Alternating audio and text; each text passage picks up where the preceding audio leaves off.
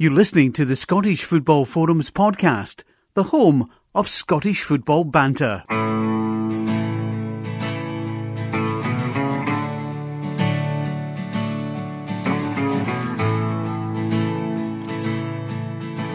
Hello and welcome to the latest episode of Scottish Football Forums podcast.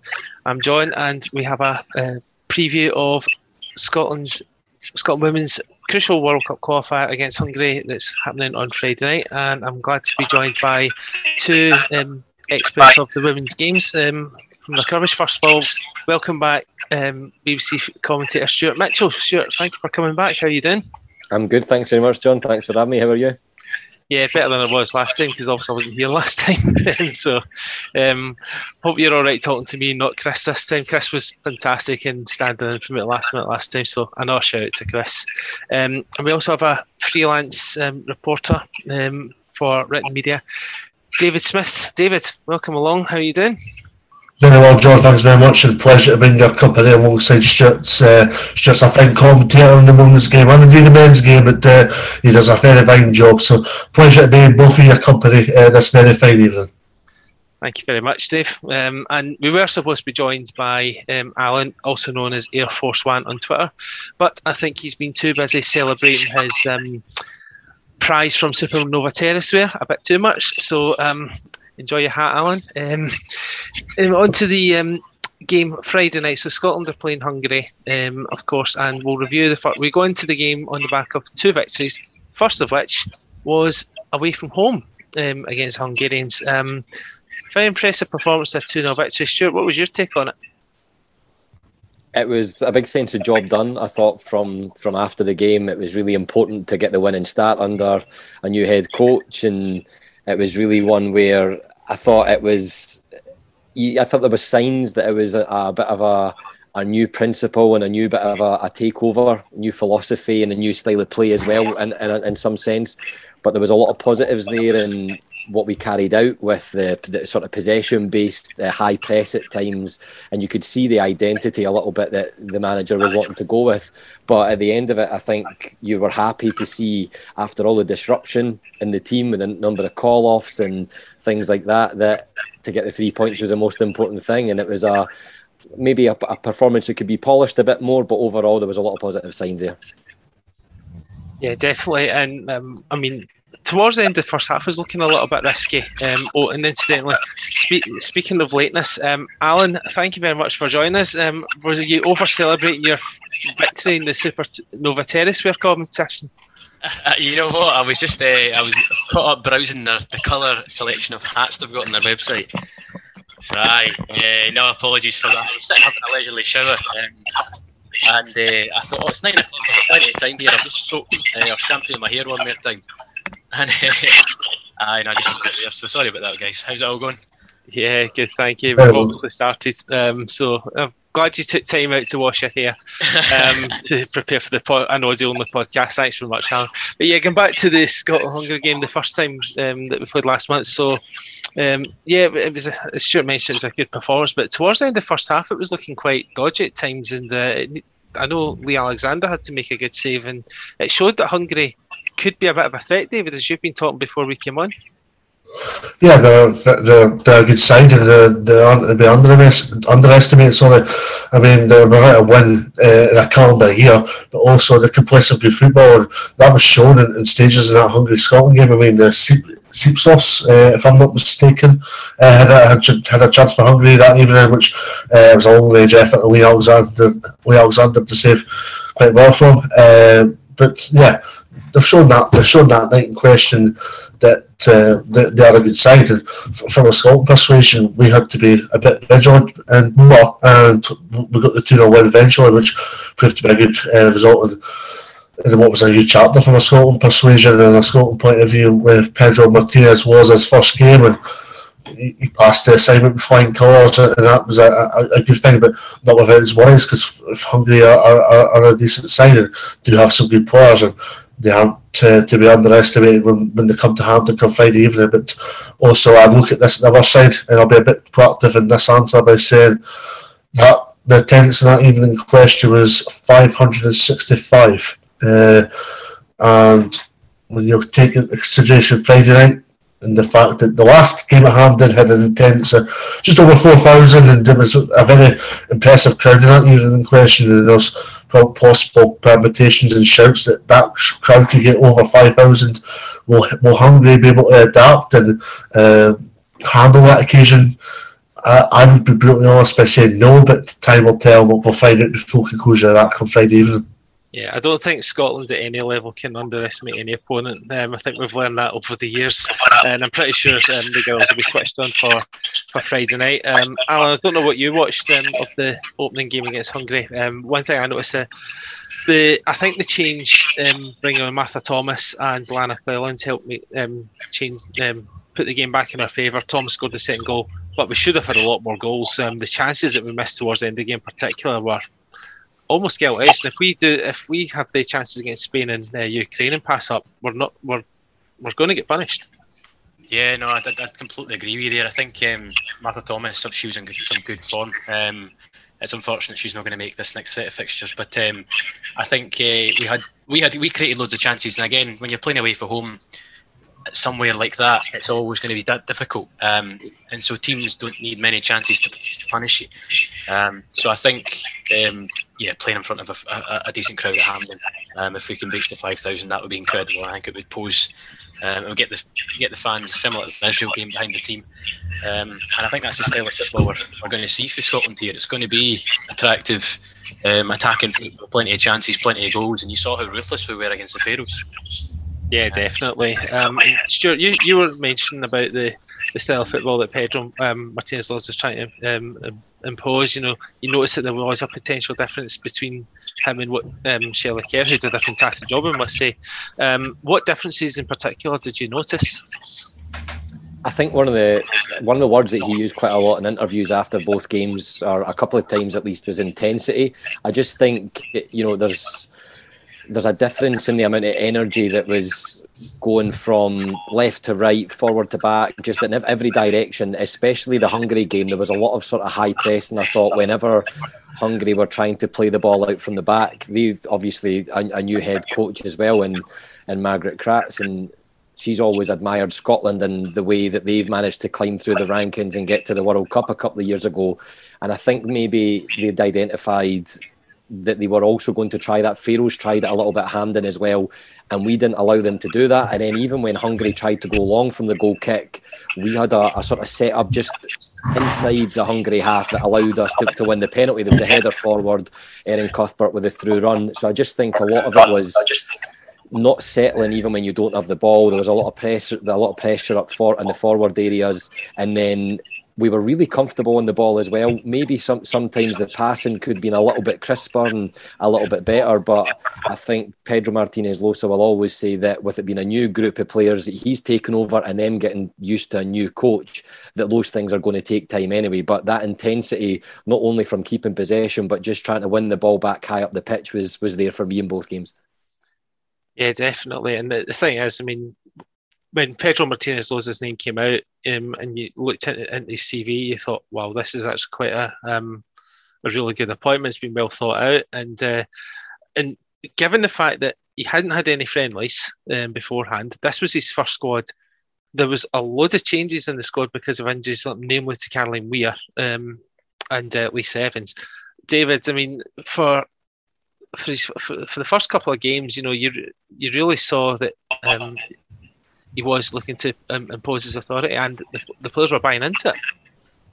Yeah, definitely. And Stuart alluded to the fact that Scotland had an intensity, but also they also had a fluidity about the play as well. I mean, they were really good in terms of using the channels, and in the Hungary game in particular, they made 581 passes in that even in question, which imposed an 82% pass accuracy, which just tells you everything you need to know about how you do on the ball in that even in question, but also the fact that they would also get into good areas, and that showed with the two goals. I mean, the first goal was the penalty, which also hit the rebound from Erin Cuthbert, but the second goal was really well worked with through Martha Thomas. And then if you look at the Faroe Islands game, just in the fact that Scotland scored 7 goals, and yeah, there's a disappointment from a Scotland incentive that Faroes go and score a goal on that evening in question. But I mean, Biscopate, is it? Yeah, Pisco. Biscopso, sorry, I got that wrong there. Biscopso is a really good player, and she's been banging the goals for fun for Key and the Faroe Islands League. So it just shows how good a player she is, and she's only 19 years old, so she's got a big future in the women's game. So that's a player to look out for, and exclusive on Scotland. Scotland Forums podcast, Maria Biscopso. But back on to the original point with Scotland and the philosophy Pedro Martínez Losa is looking to instill in the team. And they're passing the ball about really well. I mean, I alluded to the fact that the 82% pass accuracy when they play against Hungary, it was even better than that when they played against the Faroes in front of a fantastic surface at Alhamdra, which is a bone green, and the fact that it is a massive park, and they had 89% pass accuracy, and that even in question when they beat the Faroe Islands 7-1, and that was accompanied by 609 passes, which tells you everything you need to know. And the positive thing from Scotland in those two games, even though the opposition hasn't been as fierce as other games will be, is there's a lot of both games Scotland dominate possession. They were 69% against Hungary, and they were 78% against the Faroe Islands, which tells its own story. It just tells you that Scotland are becoming really good to be a passing team. I mean, while Shelley Kerr's sides were more, they were more not physical, but they were a lot more laid back in their approach. Whilst Pedro Martínez Losa is more forward thinking. He reminds me about Fran O'Woods of Celtic to an extent, funnily enough, just in terms of they're both Spanish first and foremost, but also they've both got a forward thinking mentality about them, and it's been in fruition so far for Scotland. And there were bigger assignments to come, but so far so good. And I mean, in terms of the big battles that he's won them with flying colours. Yeah, definitely. And you know, at the end of the day, you can only be what's in front of you, and those will be good confidence builders for when we do come up against Ukraine and Spain, which we'll also come on to a bit later. Alan, obviously, the history made on the 21st of September, the first game with the Hamden being our official home of the Scottish women's national team, and they looked as though they just loved being there. You know, They played the ball really well, and 7-1, a terrific performance, and a night of some very good goals, it must be said as well. That was my first women's game, and I really enjoyed it. Aye, absolutely, and I think if you look at some interviews Pedro's had over the years, I mean, he's very aware that we're going through a sort of phase now where women's football, to get the attention it deserves and to get the attendances that they want, it has to be attractive. You have to have goals. You have to have great football to watch. And so that's the football he brings to his clubs. I mean, that's obviously, it's got him a lot of success in Europe, and then obviously Arsenal. And he's bringing that to Scotland, which is really exciting. And I think we're only going to benefit for that. And obviously, I wasn't looking to be at the game against the Faroes. I was off to work. But I'll be there on Friday, and just getting a chance to see this team against a tricky opponent and seeing what they can do and how they open them up. It's going to be exciting. And I'm hoping, we know what we're going to get from his sides. It's just, just seeing it all click in person is going to be fantastic. Yeah, it's definitely exciting. And, as you mentioned before, 4,513 were at the game. And given the fact that was a Tuesday night, during the school week, and obviously there's football clubs and other things going on weekday nights as well. That's not bad. So how much do you guys think that the Friday night feel with it going into the weekend might help boost that attendance even further?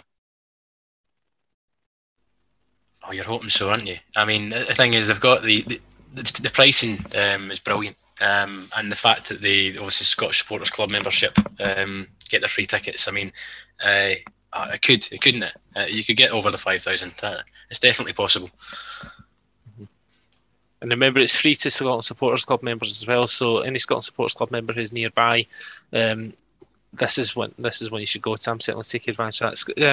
Stuart and David, what do you think in terms of we've also picked up the fact that Scotland are playing at Hampden, that there's more opportunities there. In terms of more people going this weekend, given the fact that they've now seen that Scotland have won the opening two games. Do you think we'll pass the 5,000 mark on Friday? I think there's our momentum swinging upon Scotland, and I don't mean that upon the women's game, I mean that upon the men's game as well, because I mean the men's team have done really well in recent games, including that fantastic few wins, including beating Israel 3-2 at Hampden Park recently. So the men's team are doing really well just now. The women's team put in the back burner a bit because of the success of the men's team to an extent, but I mean, I'm speaking about this to you guys tonight, and I'm feeling a bit of buzz in the belly again, just because it's another national assignment coming up, and it's another opportunity to get free points. We've got a bit of a buzz, Scotland from being at the Euros and then the World Cup in recent years, and we want to keep that fine momentum going. I mean, Euros, which was predominantly meant to be initially supposed to be Euro 2021, but will now be Euro 2022. That was a huge disappointment from Scotland, and initially cost Shelley Kerr her role as Scotland head coach. But we're on a new chapter now with Pedro Martínez Losa, on to bigger, better things hopefully. So far, we've seen many positive signs that can't be the case. And, we're going Friday night, come and get a big crowd? Absolutely. I mean, a lot of the community associations do a good job. Community associations, I mean, like the SFA, in terms of getting supporters clubs and various community football clubs, like youth players and grassroots teams involved. I know there's a big bus comes from Aberdeen that goes to Hampden Park or goes to any Scotland women's game for that matter, and brings a good crowd along with them. And the attendances are just going dramatically, and it's only going to be positive moving forward, because I mean we're getting a lot of positivity around the women's team as well as the men's team, and if we can continue that positivity around the women's team, people only want to go and support the women's team moving forward. And I mean, there's a lot of positivity in the women's game as a whole. I mean, Man U with Liverpool, women on the telly, Man City maybe, it was one of the two. But anyway, it was on the BBC and it got 1.1 million views, which is phenomenal stats for a women's game. And that's the thing, if we can continue this, we might be able to get rid of this chat about it's the women's game. So hopefully we can continue this fine run of form and get people on the terraces and get seats filled with bums. I think it's been a great start from the first two games. 9 goals scored over 2 matches, and 7 of them scored at Hampden in front of a home crowd. You can't get much more encouragement from that for people to come back. And like you say, on a Friday night as well, I think you'll also have people that maybe watched on the TV that have taken a bit more of an interest, that's maybe piqued, or a more of a want to go to the game and watch it live as well, especially after being starved from being able to get to matches and national matches for so long as well, especially when it comes to the women's national team. You know, that shutout was maybe felt a little bit more at times.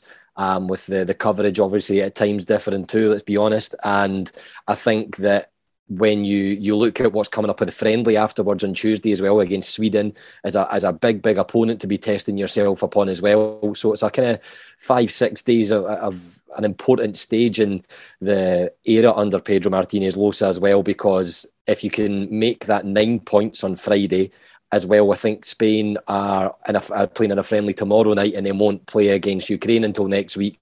So it's a great opportunity to try and put a little bit of pressure on Spain as well by picking up 3 points on Friday. And then overall, that whole atmosphere would just change things. Like the outlook would take a step up even further to go a lot more positive and looking to qualify for the World Cup. Yeah, we should obviously mention the other games that are taking place this week. So Ukraine and Faroe Islands are playing on Thursday night, the night before we play Hungary. So that's Ukraine's first game, because they had free window the first 2 games.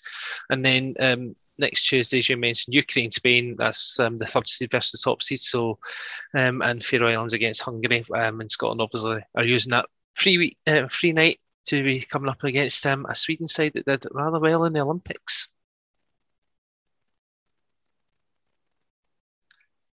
And we'll leave it there.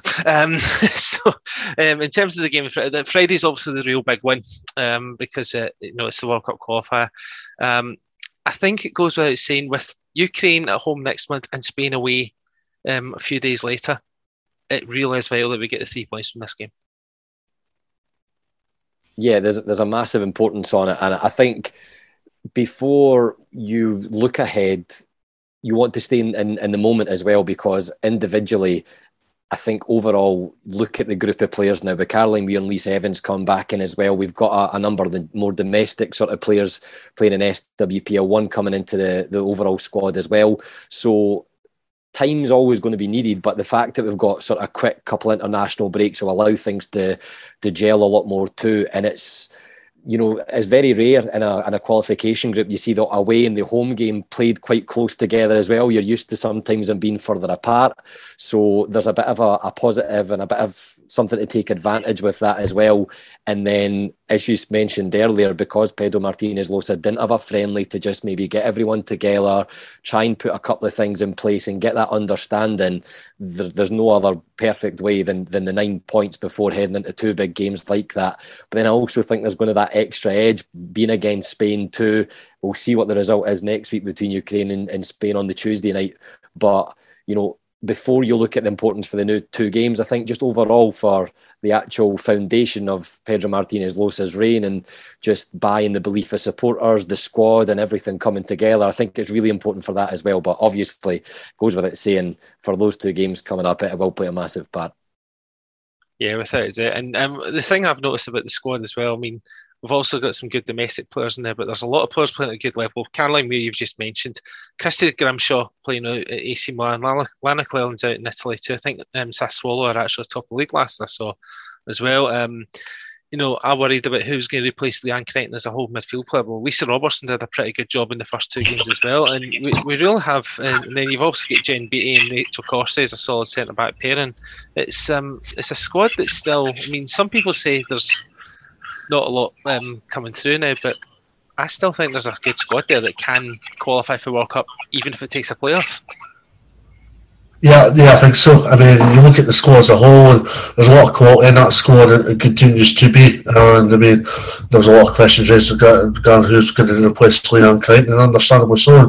It's the same question about Kim Wattle. Who's going to go and replace Kim Wattle? I'll be honest by saying the opening assignments for Pedro Martínez Losa was good in terms of getting an embedding project in more than anything else, because he hardly had a family, he's hardly had training sessions, but he'll use that period very wisely to go and get some intensity, which you've probably seen come to fruition come that Faroe Islands game. You've probably seen the Spanish way in that Faroe Islands game, which was just very good to see.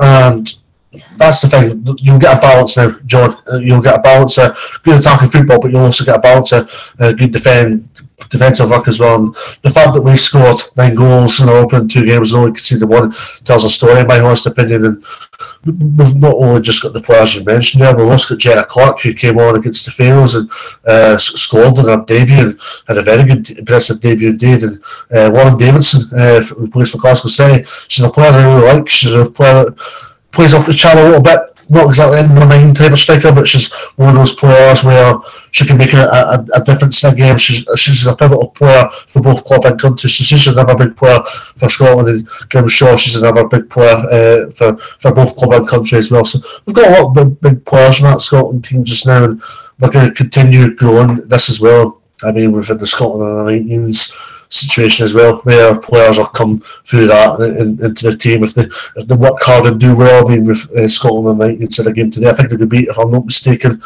Apologies if they did win, but I didn't do my homework in that. But they've got a lot of fantastic players in there, such as Amy Anderson and Jenna Penman. Jenna Penman had to come off with an injury, I'm led to believe.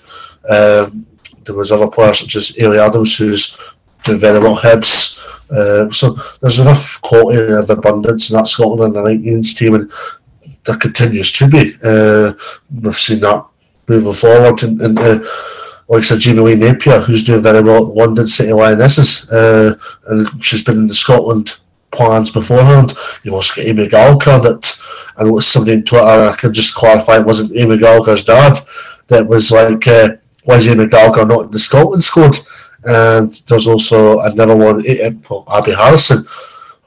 What she has to do to get to Scotland squad, I don't know. I mean, she played for Hibs a few years ago with banging goals, and she got nowhere near it because of the quality of abundance in the Scotland attack. And she probably continues to go and score goals at Bristol City. but she just doesn't do enough by all counts to cement a place in the Scotland squad, which is disappointing from her point of view. One new call up that has been brought in, Alan, you're quite excited about this one. Leah Edie of Hibs, tell me a bit about her. Yeah, no, that's it. I'm a Falkirk fan, so I think she trained the Central Ladies, and I think she worked through the. I think I want to say if it was Burramure, but I think it was the Edinburgh Performance School. So she, along with Patterson and Gilmore, is one of the first three to make the senior squad. So having gone through and graduated through the Performance School, which is really exciting. So she's only 20, and Jenna Clark's only 20. I think you've got players who've come in. I think there was the friendlies against Northern Ireland in June, so that's where she made her debut. But you've got players coming in with injuries to the last squad, and they're retaining their places. Which is exciting. It means there's that depth there that gives Pedro a chance to get him. Nobody can kind of let their guard down. So when we've got Hungary coming to Hampden, it's going to give all these. We might see a few fringe players get a chance, but I think it's exciting for Scotland going forward. But yeah, Leah Edie's obviously Hibs Player of the Year, so she's one to watch out for. And some of the young players we've got coming through are brilliant. It's just as exciting for the women's team as it is for the men's. Yeah, without question. And I think the effect of qualifying for the 2019 World Cup, it's really had an effect. You know, you're seeing slowly more attendances increasing at SWPL1 level, most notably the Hibs Hearts game recently, which had 6,000 Easter, or just shy 6,000 Easter Road, which was fantastic. Yeah. And more of that continues. It's tremendous. I think you're seeing a response as well throughout the whole sort of SWPL1 and beyond, and it's obviously there's this momentum, this train going through, and obviously you've got Glasgow, Celtic, Rangers at the top there, but you've got teams like Spartans, and so Spartans at the during the summer. Announced that obviously they couldn't sit and wait. If you sit still, you're falling behind. So they announced their intention to go semi-professional, and named, I think, Alana Marshall club captain. She was the first one, and then they've got three or four, maybe more players who've now got semi-professional contracts, which is exciting. That's happening down with Spartans. Obviously, they're sort of probably a bit below where they think they want to be at this stage of the season, but. Up and down the league, there's changes happening off the pitch, which is all just, I guess, in response to for the national team down. It's the excitement growing around the game. Yeah, without question, and the increased exposure the women's game's getting, which long overdue and well deserved, is tremendous, and it's great when you see you're seeing specialist podcasts out there like Leading the Line and Anyone's Game in Scotland, and we're trying our bit as well. It's just great to see that the exposure in the women's game, and the full credit goes to all the girls for obviously the promotion and showing that they can play a bit as well. Aye, absolutely.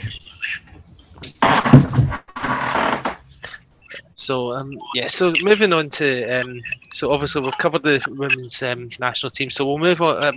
We briefly touched on SWPL, you mentioned Spartans there, Alan. So in this SWPL1, as expected, Rangers, Celtic and Glasgow City are the top three. Then there's a 5-point further gap to Hibs. But from fifth down to bottom, there's only 4 points. It's shaping up to be a very competitive season. You know, absolutely, John. The thing is that Aberdeen, you looked at it from an Aberdeen point of view to start off with, and you looked at them and went, they're not in the league to make up the numbers, and they aren't in the league to make up the numbers, and they've shown that last season and the seasons beforehand that they've got a lot of momentum for winning games of football, which has helped their cause, and they gave a very valiant effort in opening day of the season against Celtic, but they conceded some poor goals, and then they played Hamilton and they got a good 1-0 win. And if you looked at that and went, could they have kicked on from that? But they haven't really, if we're going to look at it. They've got a good 1-0 job at Spartans, and they also beat somebody else. I'm trying to remember who else beat. They beat Partick Thistle, that's where it was, 2-0. And that was a very good result that day, Petershill for Emma Hunt and Gary Beef's side. I mean, you look at Partick Thistle and the resurgence they've been on, and I was telling people after that Partick Thistle should be That result when Aberdeen beat Partick Thistle shows a true complexion of Partick Thistle, because Partick Thistle had a lot of COVID problems prior to that game in question, because their game the following week against Rangers had to go and be postponed due to that precise reason. And I looked at Partick, and Brian Graves went about his business very quietly. He signed a lot of quality players, including London Pollard, who had the pleasure of working alongside Falkirk last season. She's a quality player, and people quickly forget she's only 17 years old, so she's a quality player within herself, and she's got a lot of development to do. But what I'm noticing from London Pollard's perspective is she's developed because she's a lot more full time now.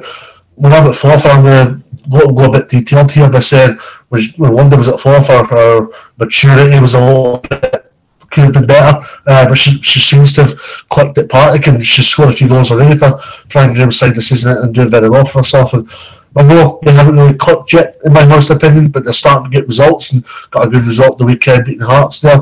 And Hearts can't be undermined either, because I mean Hearts picked up a very good win over Aberdeen and gave Glasgow City Rangers a good game recently. Stuart, you were at the Rangers game, I think, and you've been at the Glasgow City game as well.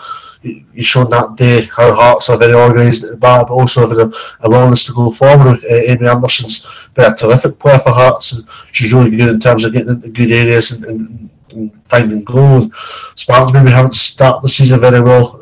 David McCall could be very disappointed, but they picked up a really, really good draw against Celtic. And it's easy to look at Spartans and say, okay, you're 7 games in and 8th position in the league table, but you also need to look at it from another side and say they picked up 1 win and 3 draws and only lost 3 games. But David McCulloch's mentality will be to win games of football, and if they can go and turn draws and losses into wins, they'll be in a far better position than what they're in now. Yeah, I think it's been really, we got a bit of stick for saying this last season, but it was unpredictable in a lot of senses, and it's even more unpredictable in different fronts this season as well. I mean, not as much as you'd know that Partick Thistle have been entertaining this season, and they pushed Glasgow City close recently. The Celtic game is maybe a little bit too far. They went and beat Hibs, and there was a lot of people that wouldn't have seen that happening as well, especially with the way Hibs had started the season, to trying to maybe to reply to a few critics from the season before as well. Hearts, not many people gave them a chance going up to Aberdeen, very difficult place to travel to as well. Aberdeen had put in a really strong performance against Celtic, didn't take nothing out of it, but then again we're picking up points, and people were having a look at Aberdeen wondering where will they end up, or are they going to be pushing more towards just under the so-called top 3 place teams from last season. People are still looking towards Motherwell and what Paul Brownlee's doing there, and they've picked up a couple of decent results in their last 3 games as well to start getting a bit of momentum together. And the game just there, like David was saying, Partick Thistle obviously pushed Glasgow City, then didn't manage to push Celtic the same way right after. But Spartans, after losing 9-0 to Glasgow City, went to Penny Car Stadium at the weekend there and put in a brave performance to finish 2-2, and we're just maybe a minute or so away from getting the 3 points against Celtic and causing an even bigger upset. And then when you look at the desire between Glasgow City and Rangers on Sunday to just, which felt a bit like battling out for the top place going into the international break, which it was, and for it to end as even as it did in the draw, maybe isn't much of a surprise. And that's how close, that's how intense it's going to be right throughout the season. And then you never know when we start to get into January, February after the winter break, is there going to be a bit of a... Is that going to play a part in the conditions and things like that? What's going to happen there? Because although last season was a winter season, it was very disrupted in that first 3 months until it could restart again in April. Are the January, February months going to have any effect with the weather and things like that? So I think at this stage right now, you look at the league table, it doesn't tell you much. It's, you can't call out it's going to finish.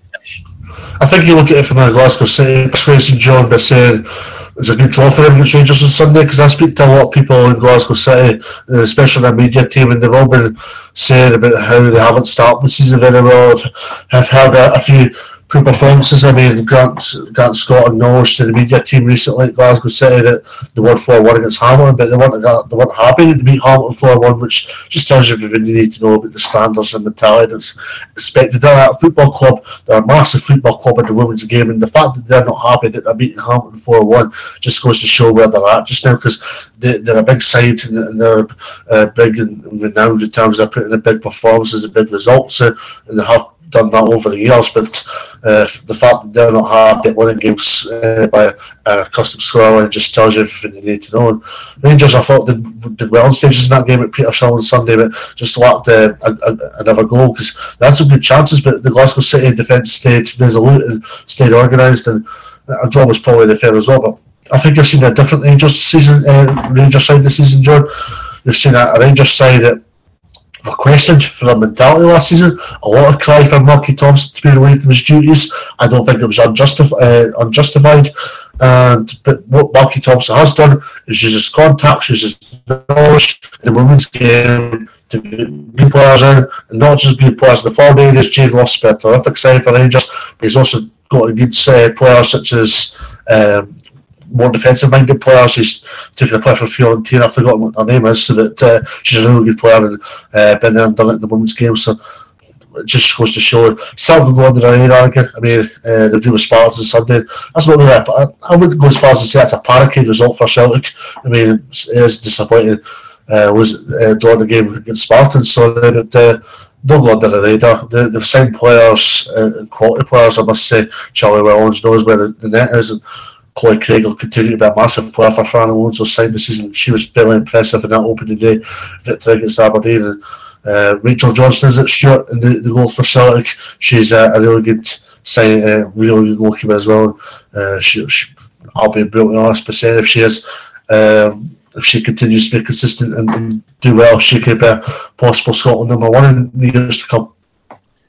Yeah, very possible could be. And you mentioned Glasgow City and Grant Scott there. Obviously, Grant is going to be outgoing soon because he was an interim manager whilst they were looking for a replacement for Scott Booth. That announcement was made last week. Eileen Gleeson coming in, Northern Ireland, Republic of Ireland assistant manager currently, coming in a 2-year contract. Laura Montgomery making it clear that they're not going to stand still. They're well aware of the threat of Celtic and Rangers, the fact they're putting more money into their women's teams. And it's creating a competition that I think probably Glasgow City need in order to prosper further themselves. Yeah, absolutely. No, I think in terms of even just creating a title race, if you've got three teams, as you say, look at just now, 2 points separate the top three at the moment. So just this is someone who's a fan of getting into the women's game more and more, and obviously these games are televised as well now. And attendances are increasing. It's just, it's exciting. It's really exciting, and we're seeing that benefit the national team. More and more of these players now who are performing well in the SWPL1 are getting recognition at the national team. So yeah, the whole game's going through massive positive changes at the moment. And we mustn't forget about SWPL2 as well, because there's a competitive league brewing there. Dundee United, Glasgow Women and Kilmarnock separate by 3 points, although the top two do have a game in hand over Kilmarnock, who had a pretty disappointing draw at home to Queen's Park, who picked their first point up of the season. Glasgow Women are a side that are really impressing me, because we had Craig Joyce on our podcast last season, and last season they'd started well. He said on the podcast that they weren't going to get promoted last season. It was too soon, but watch them in years to come. And the work that he's been doing with the girls is really starting to come dividends. Going to Stirling Union, winning 5-0, and putting themselves as contenders for, at worst, a playoff for promotion. It's pretty good going. Yeah, and it's tough this season. Obviously, the way the league table shaped up as well. You've only got 7 teams in SWPL2 at the moment, which means for matchups, someone's having to sit out on weekends, and that can make it tricky. The thing about SWPL2 is a lot. It always is labelled as that tight and competitive league that you, again, unpredictable, probably the right word to use, but then for the way it started, I know we're only sort of 5-6 games in, but Dundee United and Glasgow Women have got identical records in the league table And when they played each other, it was 0-0. You know, it's just, it looks like it's going to be so tight. I always wondered if the matches against Kilmarnock that were coming up would have a big say in things as well. Kilmarnock have been scoring goals for fun in SWPL2 and, you know, maybe a bit unfortunate to find themselves just out of the top two places. But then they'll have a big say in what's to come in the rest of the season as well. But it's a really interesting battle to keep an eye on. You look at the teams that have come up to SWPL1 this season in Hamilton, Partick Thistle and Aberdeen and how they've performed so far. And then the questions asked then, what's the gap like between the bottom of SWPL1, the top SWPL2, and to have the playoff this season is going to be hugely exciting as well. That I know it's going to be unfortunate for whoever's in that second bottom spot in SWPL1, but it'll be really intriguing to see how that lines up and how that is as a spectacle in that one-off match, because it'll be one, again, it'll be really difficult to call. You get out, David will tell you from working from a lot of the players that I've went to Dundee United as well. I'm thinking Lauren Perry in particular. You know, there's really top quality players from last season that were in that for Farmington side that have kind of spread about the two leagues now, and the quality they showed under Ryan McConville at the beginning of the season spoke for itself. I mean, we covered a couple of games because they were really entertaining to watch. They, you know, almost caused a shock at Celtic when they were down at K Park last season too. So it just shows you the level that you can't. I mean, nobody should be taking an eye off SWPL2 because it's that entertaining, and it has been for years. Over Hearts winning it 2019, Aberdeen winning it last season as well. I mean, John, the fact that there's only 4 points to dig out of the top of Burramere and fourth just goes to show how tight the league is at this precise moment in time. And Burramere, I'm going to mention them because they're a side that's went under the radar a little bit. I mean, they're a side that finished the lower half of the table last season, but Susan Shepherd's used a bit of time in pre-season to bed her own thoughts and plans at Burramere. They've got a lot going right at that club just now. I mean, they've got Susie involved, they've got Kevin. Kevin Candy, I almost forgot his name there. Kevin Candy, who was involved with Falkirk, not when I was there, but he was involved at Falkirk as goalkeeper coach in the past. And he's a good guy, Kevin, and he's an advocate for the women's game in this country. And Kilmarnock are a good side. I mean, Lisa Swanson's to start the season very well with Kilmarnock.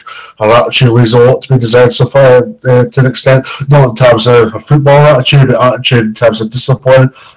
Just to qualify that, Glasgow Girls, you alluded to there, John. I mean, Craig Dawson did a great job at Glasgow Girls. I don't really get to keep track of about how Glasgow Girls are getting on because I'm blocked for their Twitter for some odd reason. I think it was due to comments made by our gaffer that anyone's game and sensationalised the headline over. So less said about that, the better. But they're right at the top. I mean, Rachel Todd picked up the SWPL2 player of the month award today, and she's been a terrific side for Dundee United. And Graham Hearts took over at Dundee United and doing a really good job, having been assistant beforehand, and they've got a lot of good players there, such as Perry, who can't even get a regular game nowadays for Dundee United because the form of Alicia Beach, if I've pronounced that correctly.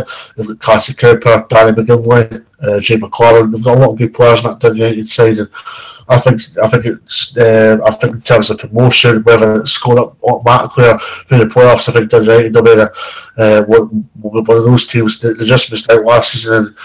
And they went in a wee barren run when all the games were very intense after a very long month. And Dundee United just missed out, and Gavin Beef decided to just part ways, and that's why it's Aberdeen. In all truth be told, but also at the bottom, there's a lot to. We can't really separate the bottom either. I mean, St Johnston's still on the level of 4 points, and St Johnston's got a lot going right just now, not in terms of results on the park, but they were in danger of folding, St Johnston, and what had it not been for a relationship meeting, or a crisis meeting, between Sam Milne and who's part of the SFA East region and St Johnston Football Club, I don't think this situation would have been happening.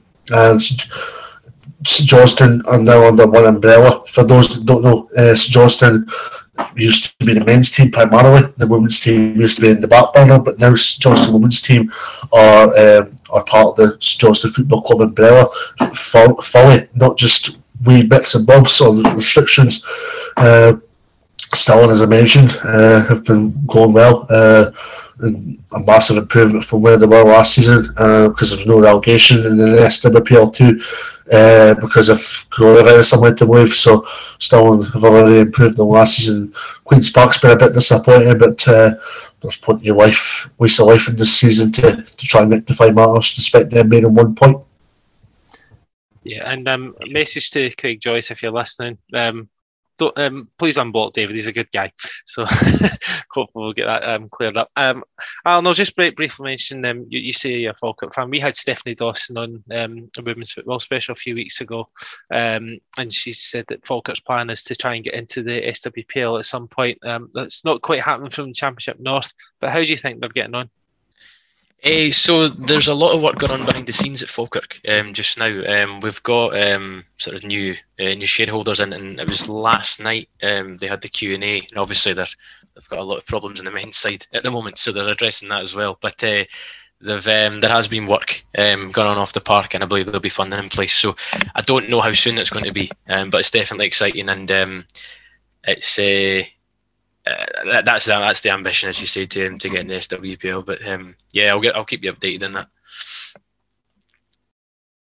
Yeah, good stuff, and good luck to Falkirk. There's obviously there was the sad news that Dunfermline had to pull from Championship North football as well, because I think it was because of funding and lack of players. So it just shows with them in the Forfar Farmington cases that whilst the women's game is growing, there's still a lot to be done to make sure these case examples don't happen again going forward. So let's hope that there's big improvements. So going back to obviously the big game on Friday night, it's a real interesting picture that's been on the Scotland national team's Twitter for the girls wearing a Football versus Homophobia Scotland t-shirt, which I think is a fantastic message. It's just ironic this has been done ahead of the game against Hungary, where there's been issues in that country, but although that's been more other issues, but still a great message to put out, because I mean, when you think about it, in the women's game there are openly gay, lesbian footballers out there, and it's not an issue. But in football in general, you still don't get any gay footballers coming out. There's not been many. One thing I would take into consideration, and I'm not very much understanding this, considering I've been involved in women's football, John, there's a lot of players in the women's game that will have relationships with fellow female players rather than a girlfriend-boyfriend scenario. So it's a very relevant subject when it comes to women's football, John. And the fact that we're still speaking about homophobia in today's day and age, it's just unacceptable, John, and here's hoping we can get an end to this sooner rather than later. And I mean, I'm pretty sure we'd all be rather be speaking about football than homophobia right now, and the fact that we're bringing these things up on podcasts such as these, and the fact that players need to be let to warm up and mention things such as show race and red card and homophobia is just a concerning issue, and the sooner we can get these issues drawn out, the better. Because I mean, there's a lot to be positive about women's football in this country, and I don't just mean that in terms of an international level or a club level. I mean further down the pyramid as well, with all the grassroots teams and everything. There's all good night women's football in this country at this precise minute in time. And as I alluded to at the top of the show, the women's team's doing well. And that helps massively with regards to getting a bit of a buzz back at the country, because prior to that 2017 success, Scotland hadn't tasted European Championship success since 1998 with the men's team, which was 19 years at that precise moment in time. And so 2017 was a proud moment for a lot of Scotland fans. There was a lot of Scotland men's fans going across to Holland to support the Scotland women's team, which just tells you everything you need to know about how happy they were for Scotland women's team at this moment in time. And the Scotland women's team has a major part of people's lives now.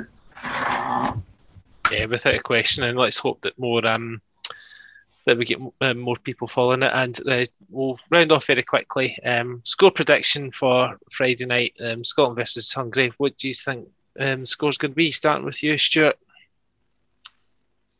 I'm going to go 3-0. I think a clean sheet would be quite important as well. I think after losing the goal against the Faroe Islands, I think there's a couple of things said about that more than the goals from a couple of people that we did score. So I think a clean sheet would go a long way at home. It'd be something to be very positive on top of going into these two big games that further down the line against Ukraine and Spain as well, because as much as we have focused on the forward sort of intensity from Pedro Martínez Losa's side, when it comes to certain tests, we need to be sharp at the back as well. And I think that'll be something that's important. I think that's something that he'll be possibly looking for as well. But obviously you need to score to get the 3 points. So if that doesn't happen, it won't be the end of the world. 3 points, though, would put us in a perfect position from the first three games to then go and take on the couple of challenges that will be coming up in future. And then, obviously, the friendly next week I'll go a big way in testing the players that are in the squad as well. David, put your cards on the table. Yeah, I'm going to go for on Scotland, but one thing I'd like to acknowledge from the fact that I didn't mention is at least we've tried a four at the back and a three at the back system. The three at the back was when the game was done and dusted, when we were 4-0 up against the Faroe Islands, but it's good that we played the three at the back and be able to try both systems. I like this to play four at the back on Friday night against Hungary, and if we can do that, I think we'll win 4-0. Alan, up to you. Your first game, first women's game. What are you expecting? I think I'm going to go 3-0. I think I'd like a clean sheet as well. That's going to go a long way. But yeah, nice attacking football, plenty of chances, and I'll take 3-0. Yeah, I'm going to go the same. So David's gone four, and three of us have gone for three. Yeah, let's just hope it's a good performance, a good few goals and a nice way to kick off the weekend. So anyone who's able to, get yourself Salthampton. For Scotland Supporters Club members, it's free. Otherwise, it's £10 an adult, £5 a kid. Not much, really. Come and support the girls and come on, Scotland.